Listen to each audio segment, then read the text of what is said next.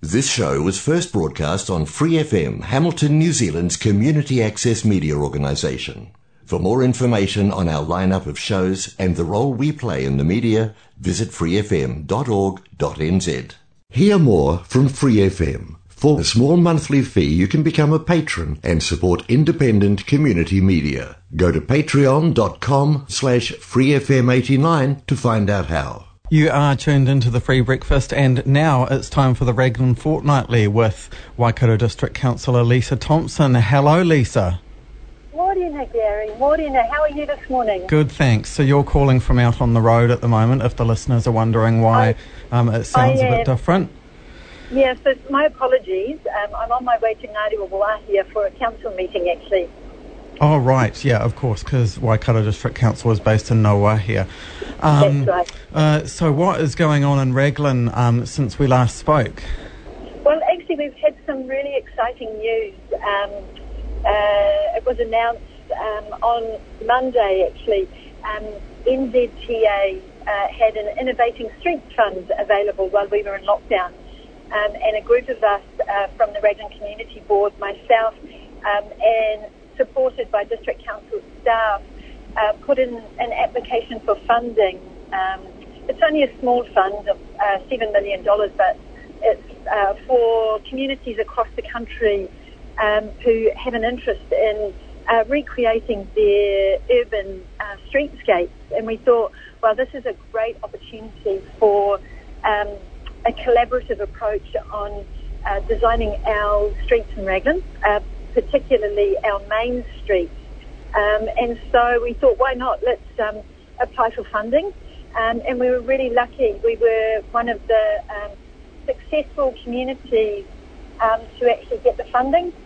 Um, and so that's really exciting. So we got $270,000 uh, for a streetscape uh, funding from NZTA. So it's all about um, you know, communities designing um, streets uh, that are more suited for uh, pedestrians as opposed to uh, cars. Um, so creating, I guess, in a little bit, it'll be a little bit like um, how we've got in Garden Place, um, that shared space um, where there are cars and uh, walkers. Um, but this is also looking at the opportunities for things like maybe uh, when you have a night market, being able to close the streets, um, really encouraging the community to, um, uh, I guess, take over the main streets uh, for pedestrianisation, biking, uh, walking, um, and, you know, like skateboarding as well. So that was really exciting. Uh, so we were really thrilled that uh, there were 80 applicants um, and in the first round, and we were one of the 40 successful applications. So really stoked about that. So um, we released that to the community yesterday and looking forward to, um, you know, co-designing what that might look like, um, you know, over the coming months.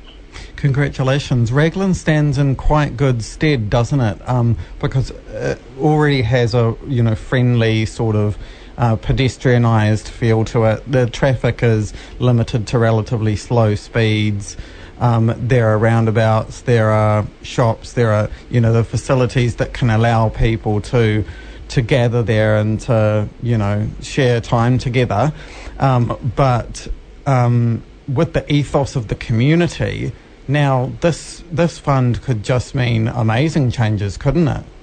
It, it is, and it's inexpensive. It's called actually, and we wouldn't use this term uh, in Raglan because it, it's it's sort of like a really city um, term, but it's called tactical urbanism. Um, and you see those practices in um, in action in um, bigger cities in the states like New York and other places where uh, communities have co-designed um, because you know traffic is going through an urban area too fast um, you know, so they've taken over the streets and, you know, painted murals on the road, put in planter boxes, um, those types of things that aren't permanent, um, but give that, um, uh, but give that opportunity for people to reconnect with um, their road spaces, and particularly in the hearts of um, communities, you know, in main streets or uh, in those sorts of urban areas that actually bring people back into the ownership of those spaces Um, so it's exciting, and so you know, thinking about the things that we can do that uh, they're not uh, they're temporary. Um, so we might have failures in some of them, but that's okay because they're movable. Um, and then the uh, and then we have the ability to actually monitor over time. It's usually a year um, how people, how the community interact with that space, what's been successful and what hasn't been. And from a council perspective, uh, then we're able to look at what are the aspects that worked really well um, and what do we need to do um, in our long-term planning to ensure that we keep those successful um, aspects um, there, uh, given that it's a temporary, initially temporary. So to look at um, how do we fund the parts that are successful uh, to make them more permanent. So yeah, it's really exciting. And um, Gary, over the last couple of months, um, uh, there's been a really cool Facebook page that's been established for Raglan, which is photos from pre-2000. Um, and there's been photos of um, Raglan Main Street before there were any houses, you know, uh, you know, from the late 1800s and that, and it's tracked over time the changes in the community. And I guess if you were to look at Kirikiriroa at Hamilton, uh, you know, if you looked at the historical um, pictures, you'd see the changing landscape. And oftentimes, you know, particularly I speak for my community, uh, that people uh, are afraid of change. You know, we want our community to stay as it was. But when you look at, um, you have an opportunity of looking at um, change through photographs, you actually see that communities evolve and are always changing. So this is another aspect of that. So I'm really excited, um, you know, moving forward to be working with the community on what, what this will look like. Um, yeah, so that's exciting. I'm speaking with Lisa Thomson from Waikato District Council representing the Raglan Ward.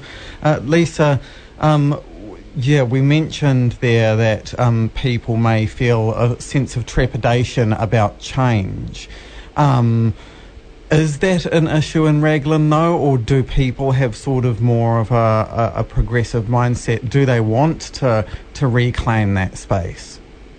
People do, overwhelmingly. Um, I think I mentioned a while ago, um, uh, we, over the last uh, four years, have been um, redoing our community plan, Raglan Naturally, and um, that came out in the early 2000s. And overwhelmingly through that process, what the community has been telling us is that they want more opportunities for walking, um, biking, um, you know, getting out with families, um, and pedestrianising the areas that are busy because we tend to in New Zealand um, focus on spaces for cars.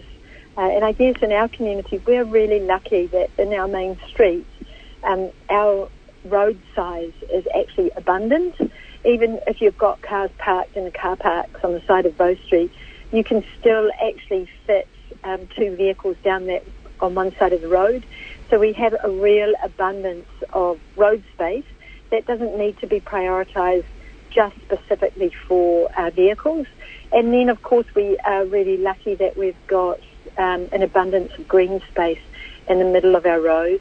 Uh, and then the connector of that, that connects us with the um, harbour as well, and making that probably more explicit, that journey particularly um, uh, for uh, visitors and community, of course.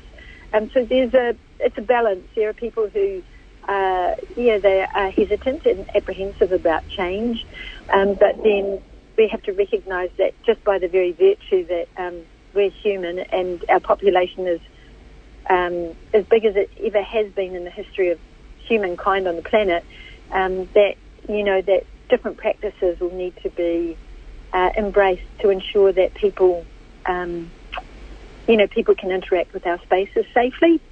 So I'm really excited, and it'll be a journey that we'll be taking people on over the uh, next uh, coming months.